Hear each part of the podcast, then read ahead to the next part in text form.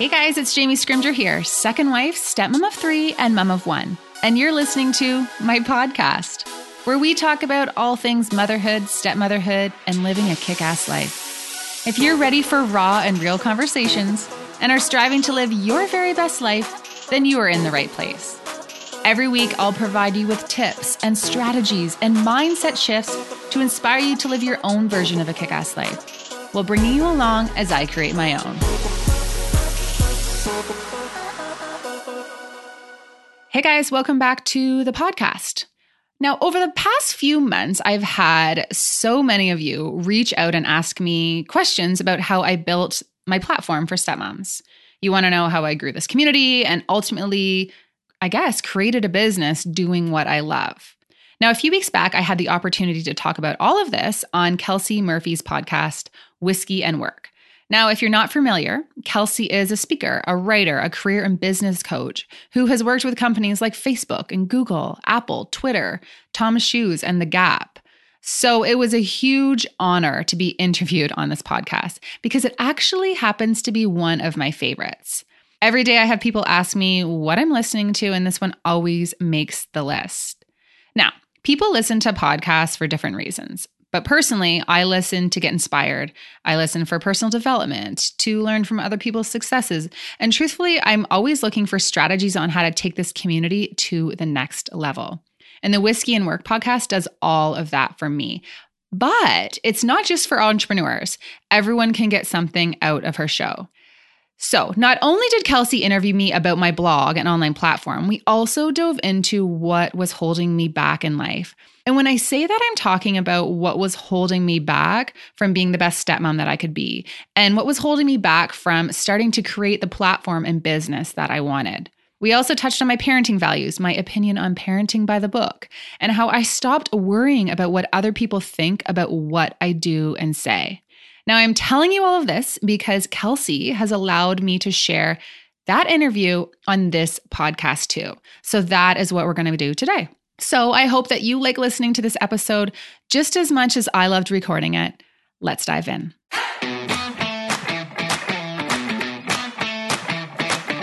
This is the Whiskey and Work podcast, a place to talk about building better relationships, creating more fulfilling work, and living the life you've always wanted. And I'm going to tell you, it ain't easy, but it is worth it. So if that sounds like your sort of thing, stick around. I'm your host, Kelsey Murphy, and this is Whiskey and Work.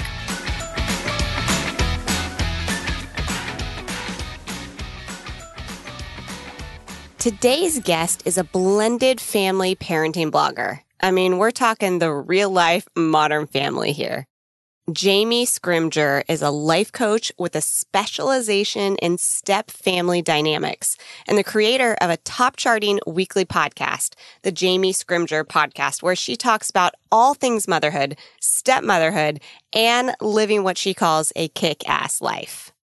When Jamie went from a twenty-six-year-old bachelorette straight into the trenches of stepmotherhood, it didn't take her long to realize that she was a little bit in over her head. Amongst all the resources out there for real moms, Jamie quickly learned that there was very little support that she could find for stepmoms like herself. And after a lot of work on herself and her family, this former child protection worker with a background in psychology and social service work combined her personal and professional experience to create the exact kind of support she was looking for when she first said, "I do." Now you can hear Jamie very candidly in her blog posts, in her online resources, and in her podcast. And she is on a mission to open up the conversation about blended family life and show her fellow stepmoms that it is entirely possible to live an amazing life amongst the extra stressors that come with being a stepmom. And today, she is just as raw and candid as you could hope for as we talk about parenting, starting businesses, and sometimes the hard but always hilarious family dynamics. I can't wait for you to hear this episode. So sit back and enjoy the latest addition to Whiskey and Work with the real, raw, and lovely Jamie Scrimger. Hi, Jamie. Hi, how are you? I am good. How are you doing? I am so good. I'm so excited to be here. Thank you so much for having me on. Oh, gosh, we're thrilled to have you. I'm excited for you to share your story. You have such a unique, interesting story, and it's full of uh, plot twists and turns. And so um, I'm thrilled to have you here. Exciting. Okay, perfect. Okay, so for people who do not know you um, and are just about to jump into the world of Jamie, can you tell us a little bit about who you are and what you do now? Sure. Okay. So it's like that elevator pitch at the very beginning when you try to kind of explain what you do, right? Yeah. Okay. No pressure. No pressure. Yeah. So I am a stepmom of three and a mom of one. And I always introduce myself by saying that because that kind of is the whole premise to everything that I do. So when I was twenty-six, I fell in love with a single dad with three kids and became a stepmom. So, you know, to make a long story short, it was a lot more complicated than I thought it was going to be. So what I ended up doing is when I became a stepmom, I realized that A, I was in over my head, and B, that no one was talking about it. It was almost like this dirty little secret that no one wanted to talk about. And I found, you know, on Facebook and social media, there were so many resources for moms, you know, encouraging moms to keep it real and to share, you know, the ups and downs of motherhood. But when it came to stepmoms, no one was talking about it. So after, uh, you know, after a really hard night, and I found myself on the bathroom floor, crying my eyes out, wondering what the heck I was thinking, marrying a man with kids, I went to the internet for support, was disappointed with what I found, and ultimately ended up starting a platform about my journey as a stepmom, because I felt like someone needed to start to talk about it. So that's what I do now. I what started as a blog of me just kind of sharing my story and trying to trying to provide some positive tips and strategies for stepmoms, because there seems to be a bit of, you know, a stigma, and really wanted to change the narrative, has turned into this online platform where I'm providing support for stepmoms. I have digital products. I really just share my story and the lessons that I'm learning along the way in hopes that it can inspire other people to, you know, I always say I'm about teaching stepmoms that it's entirely possible to live a kick-ass life amongst these extra stressors. So that's really what I'm all about. Oh, I love that. And you're so right. When I think about that, there are so many resources out there for moms, but there, I, I feel like I haven't seen a ton of resources out there for stepmoms. No. And it, you know, it's because you're dealing with, your story is also someone else's story. And it's really important to remember, say, the perspective of a stepmom may not be the same perspective of your stepchildren or the, you know, first wife. So there it's, it's touchy subject. So people don't really want to talk about it and don't necessarily feel comfortable talking about it because, you know, they often get backlash. But I do believe, and I've shown that it is possible to have these conversations and talk about the struggles that come with stepmotherhood without sharing a someone else's story and without putting anyone down. Oh, I love that so much. And I love that this was truly born out of something that you needed. Like, I feel like that's how the best things in the marketplace and the most innovative things are created, is by going out there and saying, this is something I really need that would help me to be a better person, to solve more problems, to show up in the way that I want to. And you went out there and looked for it. And when you couldn't find it, you just created it. Yeah, for sure. And, you know, we did a lot of work on, well, I did a lot of work on myself, on our family, on my perspective, on the way that I look at life. You know, I did so much personal development. And, you know, I got to the point where one day I realized, even though everything was the same, all of the things that were still difficult, you know, going from no kids to three kids, and then a year later we had our own child, all of these stressors were still the same, but the way I was approaching my life was completely different. And that changed everything for our whole family. So it was really about sharing that journey. And I really don't like the word journey, but it kind of seems like this is the only word to say, but it really sharing that journey with everyone else so that they can hopefully get to the same place that I'm at. Oh, I'm fascinated by that. So give me an example of what that looks like when you talk about the fact that you started showing up in a different way. Well, I think that we can spend, you know, as a stepmom. So as a stepmom, a lot of my life is out of my control. So as a mom, you know, you get to decide your kid's schedule, what things they're signed up for, the rules, things in your house, all of those things. So just like little things that you don't, you don't think twice about. It's just how you run your home. Whereas when you're the stepmom in the home, a lot of these things are decided, A, by their mom, who rightfully so, it's you know, she should be deciding those things, or the way that, say, your husband and his first wife decided to raise the kids. So in terms of their rules, their expectations, their values. And there's a lot of things that were different for me than the way things that were done before I came into the picture. So, so much of my life is absolutely outside of my control. And it consumed me for a while. I came in and I really tried to kind of switch things up and control things. Or, you know, it was frustrating when choices were being made that were going to impact my day. But at the end of the day, I can't control those things. So you really need to get to the point where, you know, it's what's that quote? It's like, you can't control how someone else acts. The only thing you can control is your own reactions. And it's just about kind of getting systems and mindsets into place so that you're not being derailed by things that you can't do anything about. I love that. I feel like that's good advice for everyone. I could absolutely take that into my life. Um, I and I can't even imagine what it would be like to come in and to try to reorganize that that world that you are living and breathing and having to, that is affecting you every single day. Like having to step into that, knowing that there is someone else making really big decisions or guiding, you know, your children in other ways. I, I mean, that's hard enough for me and my husband to get on the same page, let alone, you know, me, my husband, and another person to come in there and to do it all with love and empathy and understanding without judgment. I feel like that would be really tough for me not to be reactive. Oh, it is so tough. And that's not to say that I there aren't times when I have been reactive, or there's times where I've reacted to something and woke up in the morning and been like, mm, probably could have done that one a little different, right? But I think the whole thing is, is that when you're a stepmom, it's really hard to find your role because, you know, you're expected to love, you know, your stepchildren like they're your own. You're expected to be there, but then you're also expected to respect the role of their mom before. So it's almost like this damned if you do, damned if you don't scenario. You don't know when to step up. You don't know when you're supposed to step back. And figuring out that role in a family is a tricky, it's a tricky role. It's a tricky, it's a tricky job. Mm-hmm. Oh, I can imagine. So, so take me, for lack of a better word, through your journey of building kind of your blog and starting your podcast.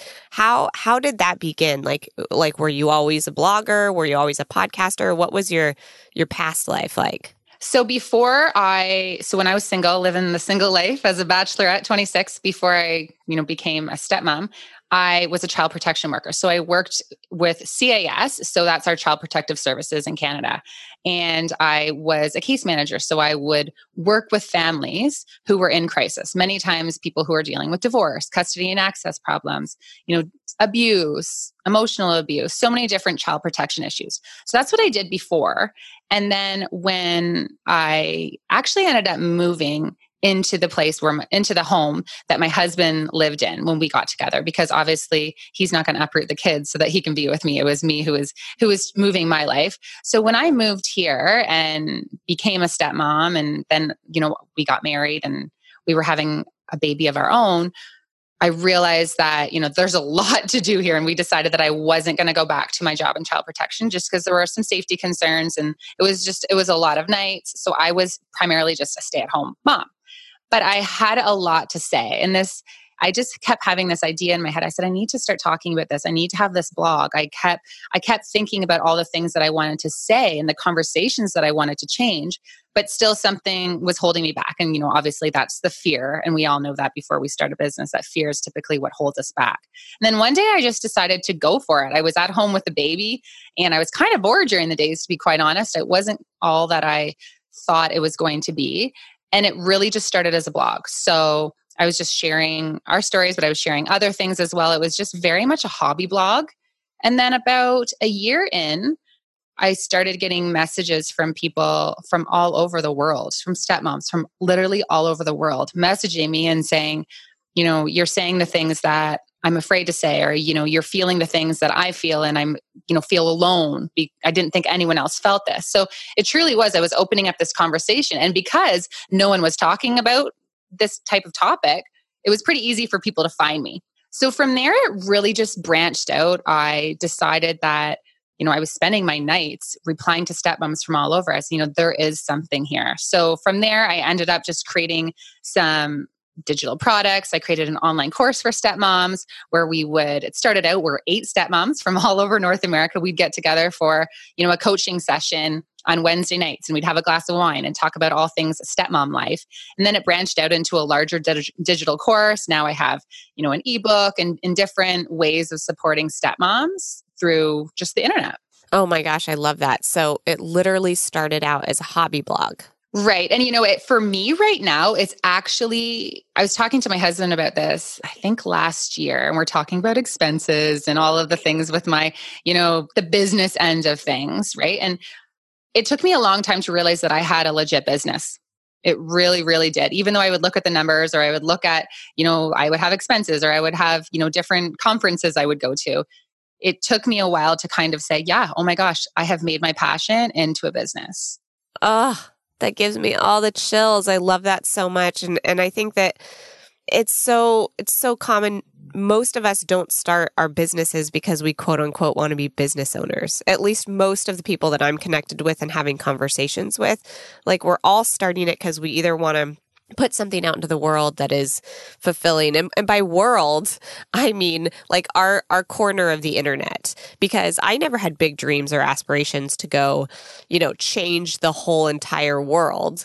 Um, now that I'm further along in it, I see the potential, you know, to do something really big. But when I first started, it was like, you know, if I could just help a couple people see what I went through and how I I moved through some of these things, and how, how I found this this happiness in this place, and I can empathize with them, and I can share my stories and say, me too, I've been there, I hear you, then that would be really special, you know? And it starts really small like that, um, and then allowing it to grow. And when you get those emails back from people and you get those notes, people being like, this, wow, this changed everything for me. Like, you've you've said something here that just really struck my heart, or thank you so much for putting this out in the world.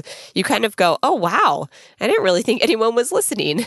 For sure. And, you know, my husband would say to me, so what's your strategy? What do you mean, what's my strategy? What's your strategy for, you know, your content or for your business or how you're going to build this? Well, I have something that happens, it fires me up, and then I write a blog post about it. There's really no, there at the very beginning, there really was no strategy. It was just about sharing our story and inspiring people. Oh my gosh, I love that so much. And I have to just reference something that I love so much on your uh, about page on your website. This story that you're talking about when You you said you were first started dating your husband, and a fellow stepmom came up to you and said, like, don't do it. I love how you said, like, you you you started to understand what she meant as you started to go through it. And I have to just kind of like read this from your site because it really struck me. You said you you finally understood she was saying, if you are completely dedicated to this, willing to feel like an outsider and deal with the ongoing drama that can and does exist in a blended family, then go for it. But if you're not, girl, you better run for the hills. And yeah, and I stand by that. Oh my gosh, like that just like spoke to my heart. And I'm not a stepmom, but it spoke to my heart because I feel like that is what it's like to do something that you love, you know? That is what it's like to to follow through, you know, and and be with the person that you love, regardless of how complicated it is. Like for me, starting my you know, quote unquote life coaching business. I'm doing air quotes because I never wanted to be a life coach. I thought that sounded really hokey and woo woo. And we'll to try be stepmom a, coach. I, I, I, I can't even imagine, like, you know, right. When you're at a cocktail party, people are like, so what do you do? You know, like, so to go after that, you know, it's like, go for it. If you're completely dedicated to it and you're willing to feel like an outsider and deal with that ongoing drama, then go for it because it is going to be one of the best things that you'll ever do. Like you will experience love and magic beyond anything you ever knew. But like, you got to be dedicated to it. You got to know that you're going to have these highs and lows. You got to know that you will feel like an outsider. Like I, I can't even tell you the the looks that I get sometimes from people when they ask what I do, or the conversations, you know, that I have when I go back to my friends that all have corporate jobs. I absolutely feel like a misfit. I absolutely feel like an outsider. But the love and the fulfillment that I get from what I do is absolutely worth it. So that for me, that quote that I read, I just thought, oh my gosh, as much as you can apply that to be uh, to having a blended family, man, you can apply that to going after anything you love in your life.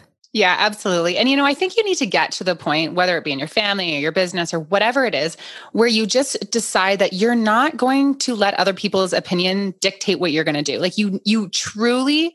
truly need to not give a shit about what other people think. And, you know, I can even speak to that when it comes to this business. You know, I'm sharing my life online and I'm from a very small town. So I forget that when I'm sharing the stories or I'm talking in my Instagram stories or whatever it is that I'm doing, yes, the people who I am targeting and the people who are in my community are listening to it. But also, so are the moms at the arena. So I could put something really raw and vulnerable up on my Instagram and it's for my community. But then I have to walk into my stepson's hockey game and I know half of the moms in there have listened to it. And that's fine. I'm totally fine with that. For the longest time, I felt like I was almost censoring what I was saying because I was scared about what those people would think. And that's that's what holds you back in business and in life and in, and in really anything, because if you can't go all in, then don't even bother. Uh, I I couldn't agree more, because it's it's uncomfortable to go half in. Like, you second guess who you are, you second guess what you're doing. So it's kind of like either commit to being who you are and going after what you really want and just jump into like the pond with all of us crazies, like we will welcome you over here, or or don't, because being like one foot in or one foot out is going to be even more uncomfortable than finding like a settling ground. Yeah. And you're not going to find success if you're not all in, because as soon as, honestly, as soon as I, I realized I'm, you know, I'm all in, I'm going to speak my truth. I'm going to say whatever it is that I want to say. My community started to grow. My business started to grow. The impact started to grow, is because I, I those little voices in the back of my head were kind of holding me back and censoring me. And now it's like, you, you know, that's great. You can like what I do. You don't have to agree with it, or or you can have no idea what the heck I'm doing. That's totally fine, because it's not for you. Yeah, absolutely. Uh, yeah, I feel like that's that's such common marketing advice as well, right? And none of us really listen to it as clearly as we should, but people are like, get more haters, right? Get more unsubscribers, not because you want to ostracize people, but because you want to be so clear about who you are that people either look at you and they can so clearly say, oh, you're for me or you're not for me. Like, there's no like dabbling around it. There's no, and if you think about it, like from a friendship standpoint, I would absolutely want that. Like, I wouldn't want someone kind of like dabbling and dancing around me being like, should we be friends? Should we not be friends? Like, maybe we're kind of friends, but we're sort of, yeah, I'm not really sure we're friends. Yeah, we're friends. You know, like, I don't want someone like that. I like either want someone who is freaking all in, like, I am going to be there for you in the middle of the night, or uh, you know what? You are rad, but I'm, I'm not, I'm not your person. You know, I'm going to go be somebody else's person. I couldn't agree more. Yeah. Oh, I love that.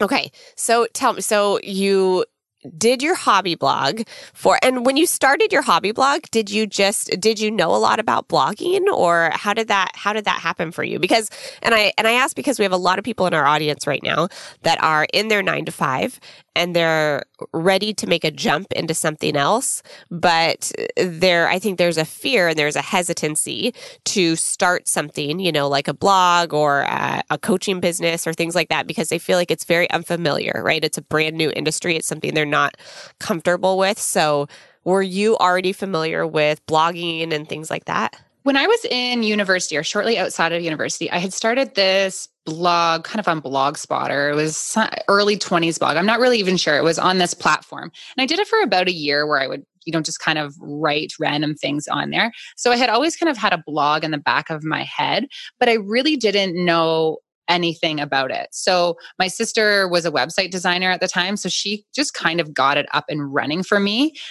But after that, honestly, so you you know, you work with Marie for B-School, right? Yep. And I took Marie's course, B-School, and her whole everything is figure outable. It, it, it could, could not be more true. You just, you can actually Google anything. You really and truly can Google anything. And that's what I've done, you know, from starting a podcast to now I've just, des- I designed my website. I have, you know, created kind of everything that is under my name, just myself, by honestly Googling. And I know that saying that stresses people out a little bit. They said, well, I can't figure it out like that, or I'm not tech savvy. Neither was I, but there's honestly so much information out there that you can figure it out. And the help desks, if you want to start something or a website, the help desks, they're there actually to help. You can click that you need help chat box and they will walk you through. Like that's literally how I've built my entire business.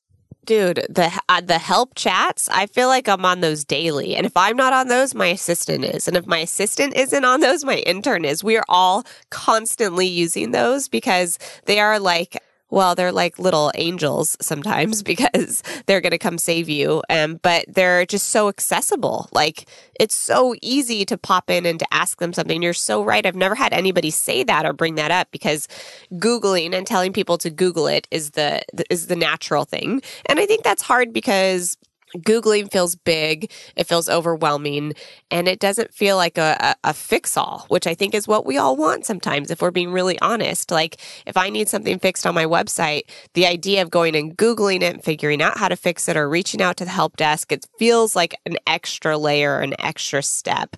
But the satisfaction that comes from being able to solve that and realizing, oh, I thought it was going to be an hour, turns out it's only twenty minutes. I just needed to get the ball rolling. I think that is so, so amazing. But I love that you're bringing up the help desk because every single like WordPress or um, Squarespace or places like that, I mean, every single one of those um, website builders, like they will come to you and answer any specific question that you have. And they're really good. For sure. And you know, one note about the Googling is I will put full sentences in Google. How do I make this happen on my website on Squarespace?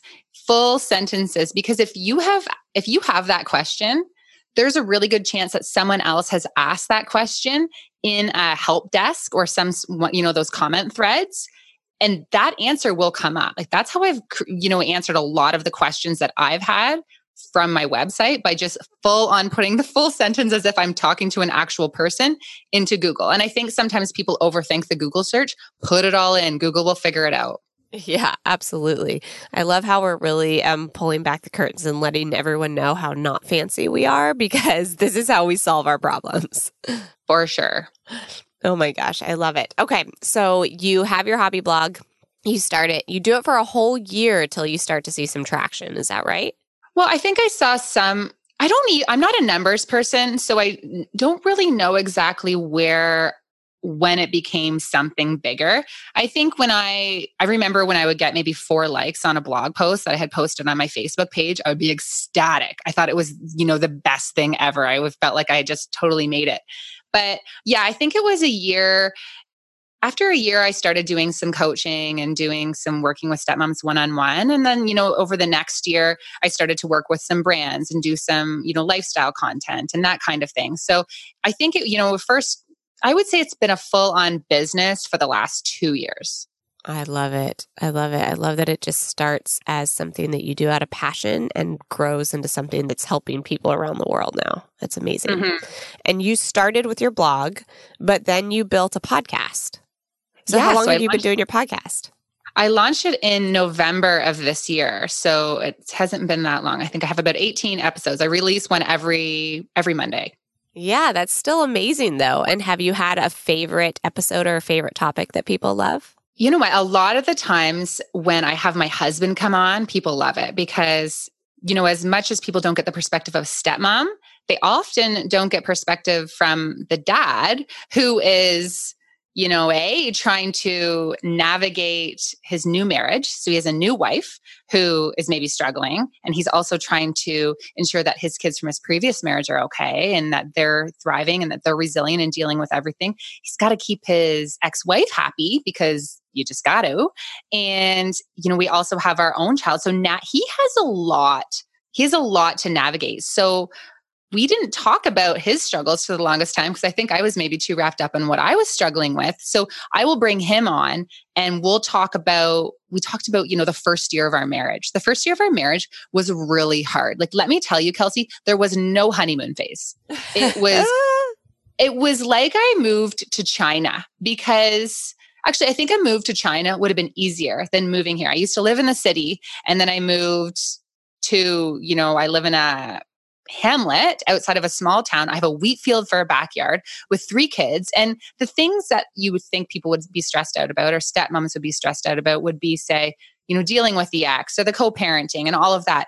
But what was really challenging was p- parenting. Like, there were three kids in the house, and kids have a lot of stuff, and they have shoes everywhere. And there were just so many little changes to my everyday life that I didn't, I didn't really know how to deal with. So that was more of a challenge for us than anything. So we talked about that in our first episode of the podcast.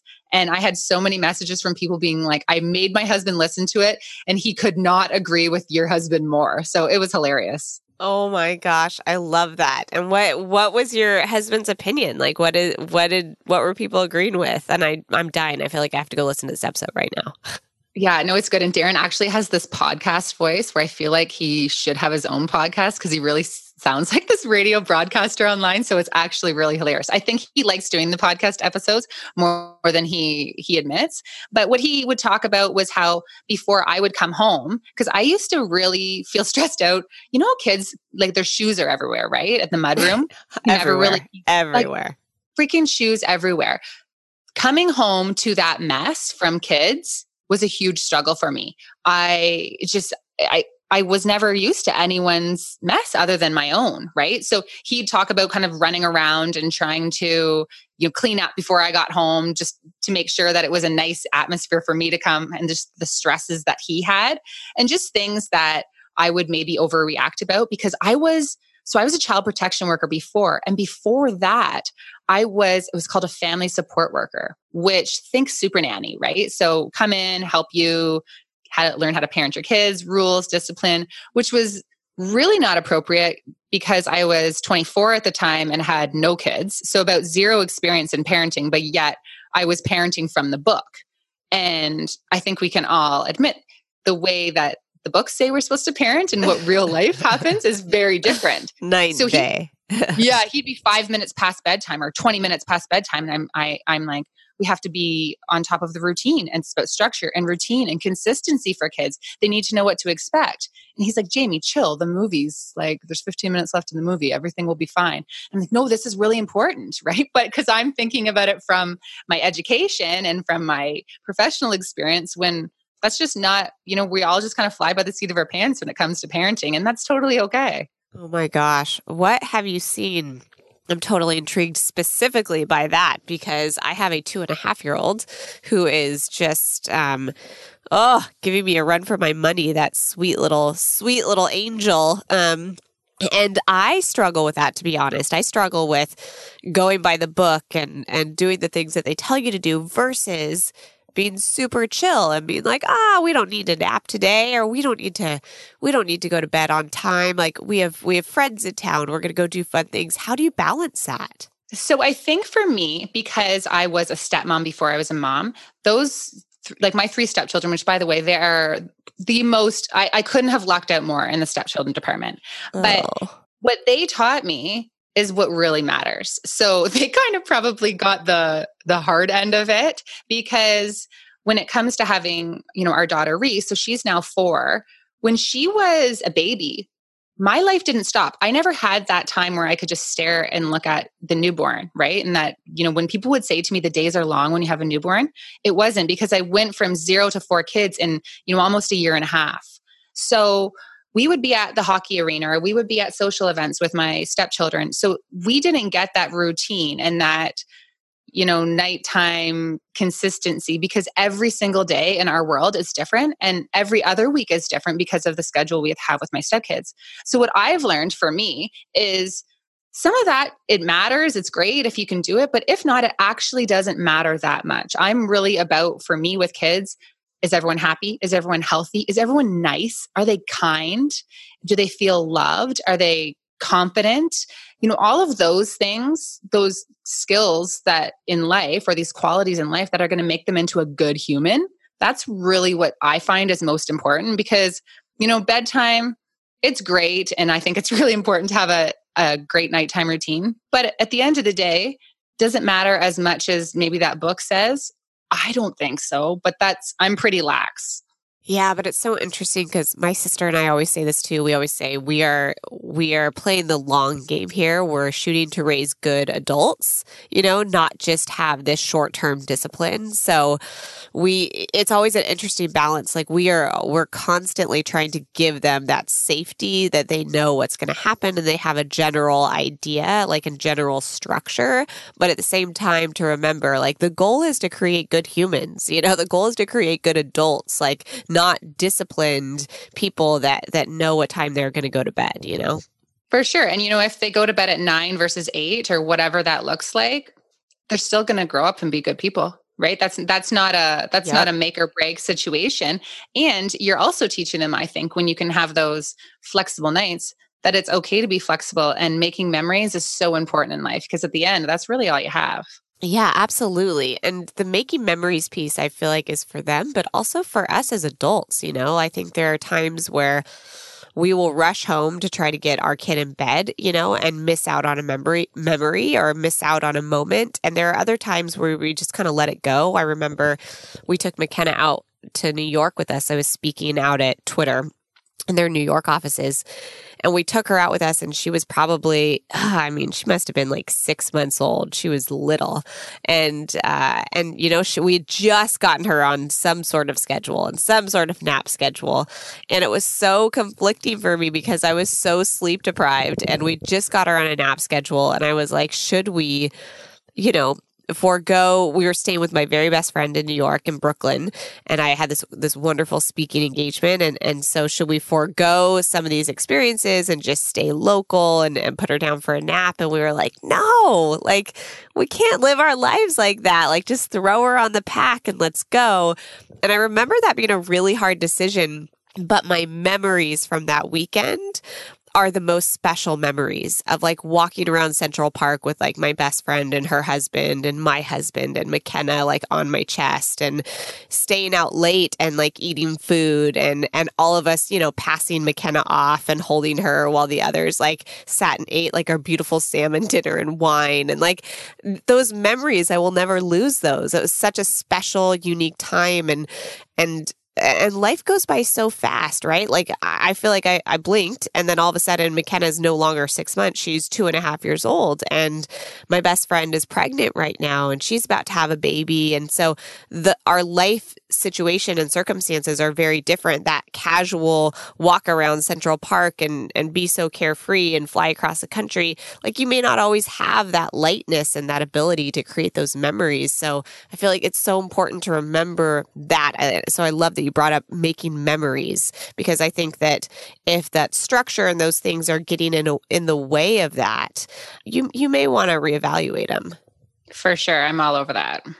Oh, I love that. Okay. So tell me, what is one of the biggest, like best topics that people come to you for when it comes to, to stepmom support? And and I'm curious, is it specific to stepmom stuff or is it like a bigger overarching kind of theme that we can all take? Because what I've noticed from a lot of your content is, and even from just that quote that I read, as much as uh, a lot of the advice and a lot of the tips that you're giving people on being a stepmom um, and how to navigate those waters, a lot of those things are things that I feel like I could apply to my life, you know, as well. Like the this ability to, you know, commit to something, this ability to not be reactive, this ability to, you know, be very intentional, um, this ability to not judge. Uh, so I'm curious, what is like the, the the top thing, one or two top things that people love to hear you talk about? Well, I think that people love to talk about the ex-wife, I will say. People... Oh. A, people are interested in that because there's this assumption in life that there's always going to be this turf war drama or this pissing match between the stepmom and the mom and trying to kind of navigate your way through that. And honestly, there are a lot of high conflict situations where the stepmom and the mom just don't get along. And it's about, that's that's primarily what a lot of my content is about, is people who are struggling with that. But, you know, when you talk about it being about real life, it's that we all have people in our life who may be tricky to deal with.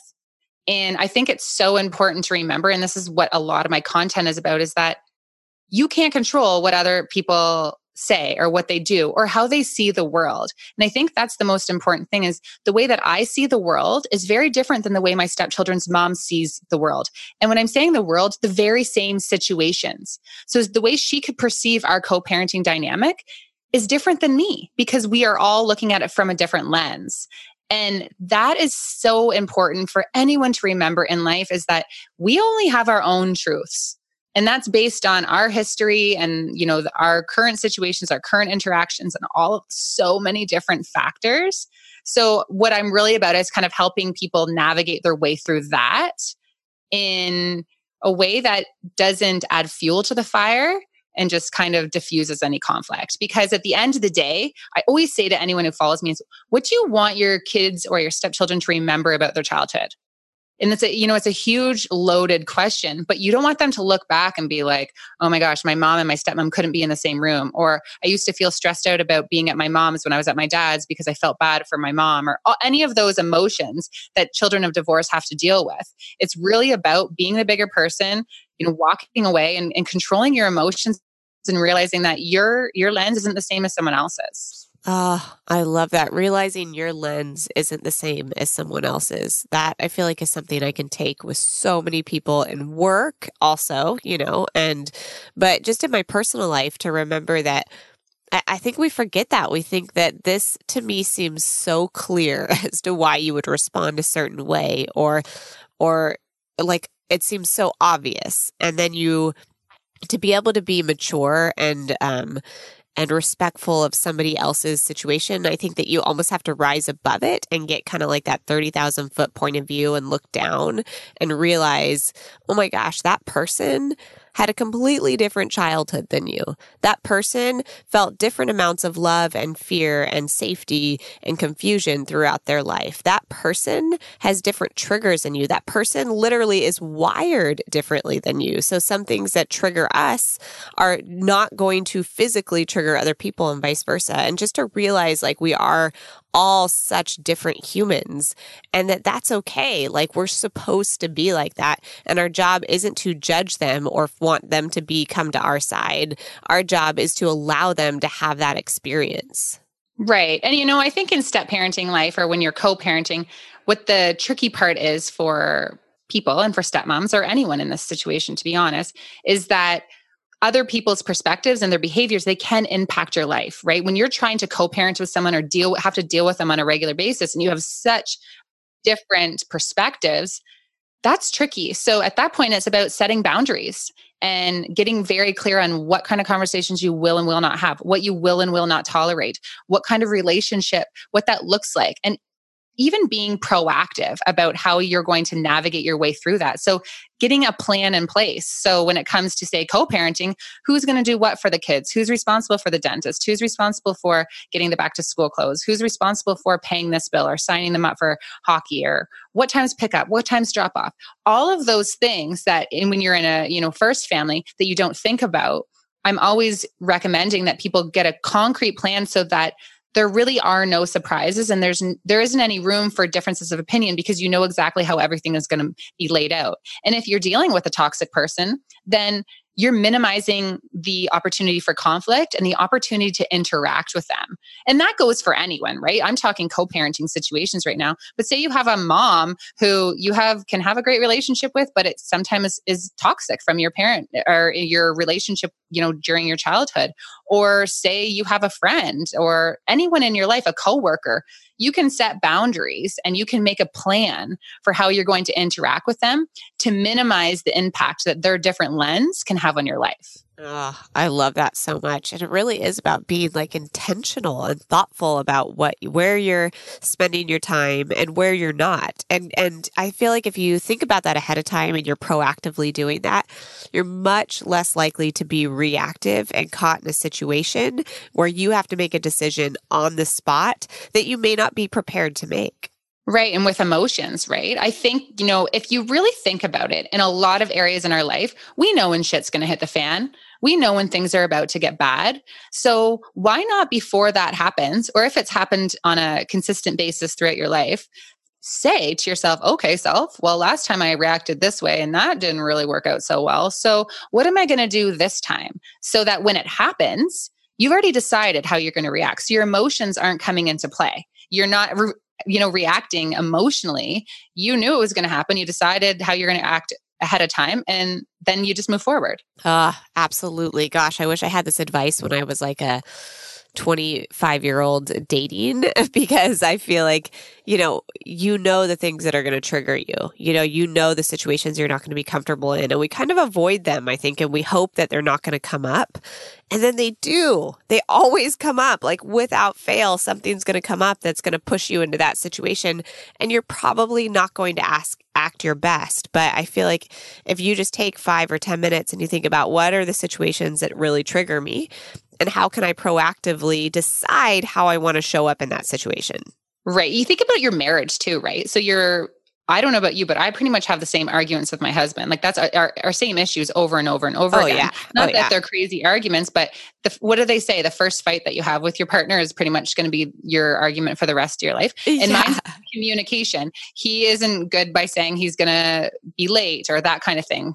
He just doesn't send the text message because he doesn't think it's a big deal. Whereas I've been asking over and over again our whole relationship, just so I know around dinner time and that kind of stuff. And it's been this thing for us since we've been together. And the very beginning, there were times where he literally got in heated arguments over his inability to communicate. But he's not going to change if he hasn't changed that by now. So having those arguments did not change his behavior. It actually just ruined our night.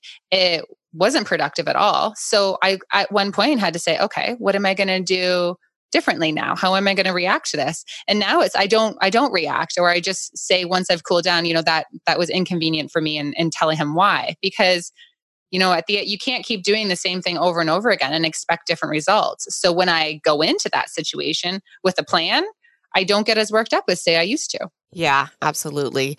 I'm the, I'm the same way with some things with my husband. I feel like uh, we will talk about, I mean, there's so many, not like, like you had said, there's not like a million things that we fight about, but the things that we fight about are similar, similar things. So when we go into those situations, like, um, I'm trying to think of what a good example would be, because I like to always give like concrete examples.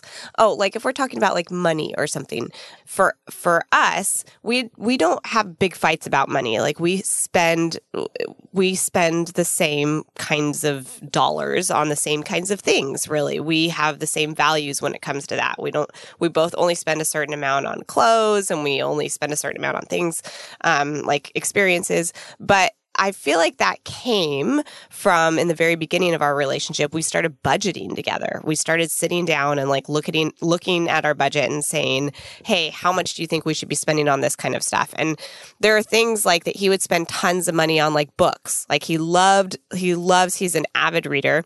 So he would just spend tons and tons of money like on Kindle books and these other books. And we would sit down and look at the budget. And he would be like, oh, wow, like I don't need to be spending that much money a month on books. Like I can go to the library, or I can get these things done. But it was so interesting having that proactive conversation about money, because then now when we get to the point like where I used to like to spend a ton of money on groceries, like I would just buy extra groceries every week and be like, well, I'm I'm going to cook this one meal that I never ended up cooking. And then when I saw the amount that I was spending, I was like, oh, you know, I don't need to be spending quite that much every week on groceries. I can cut that down a little bit. But that proactiveness of having that conversation allowed us to show up in situations where we may question each other a little bit, because we are different humans and we have different priorities and we come from different lenses and we have different needs and wants.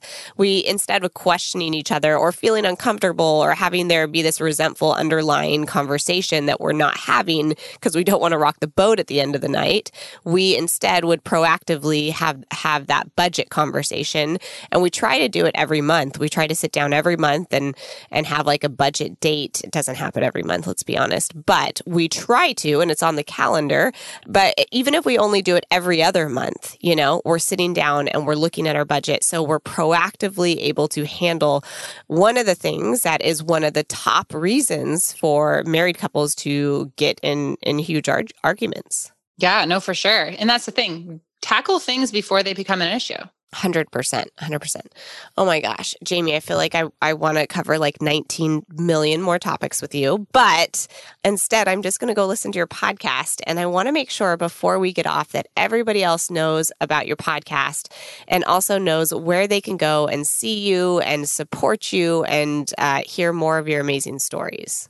Well, great. So yeah, you can check out my podcast. So it's real original. It's the Jamie Scrimger Podcast over on wherever I, you know, podcasts are hosted. And then my website is jamie scrimger dot com. And I'm Jamie Scrimger on Facebook and Instagram, Pinterest. You can kind of find me all over there. But yeah, definitely come on over. And if you do, say hi, let me know that you listened to this episode. I love connecting with everyone.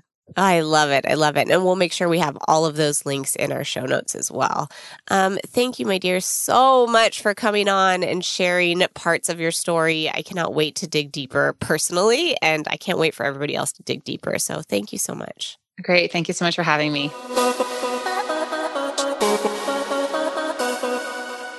Well, there you have it. I hoped you liked this episode as much as I did and that it answered any questions that you have about how all of this got started. Now, I'm going to link the Whiskey and Work podcast and Kelsey's website below. So if you're looking to amp things up in any area of your life, I highly recommend that you check her out. As always, if you're loving this podcast and haven't already, please take a couple seconds and head to iTunes and leave a rating and review. I love hearing what you think. And guys, when you leave a rating and review, it tells iTunes that this podcast is worth listening to, and it helps spread the word about this phenomenal community of women. Thank you so much, and I will talk to you guys next week.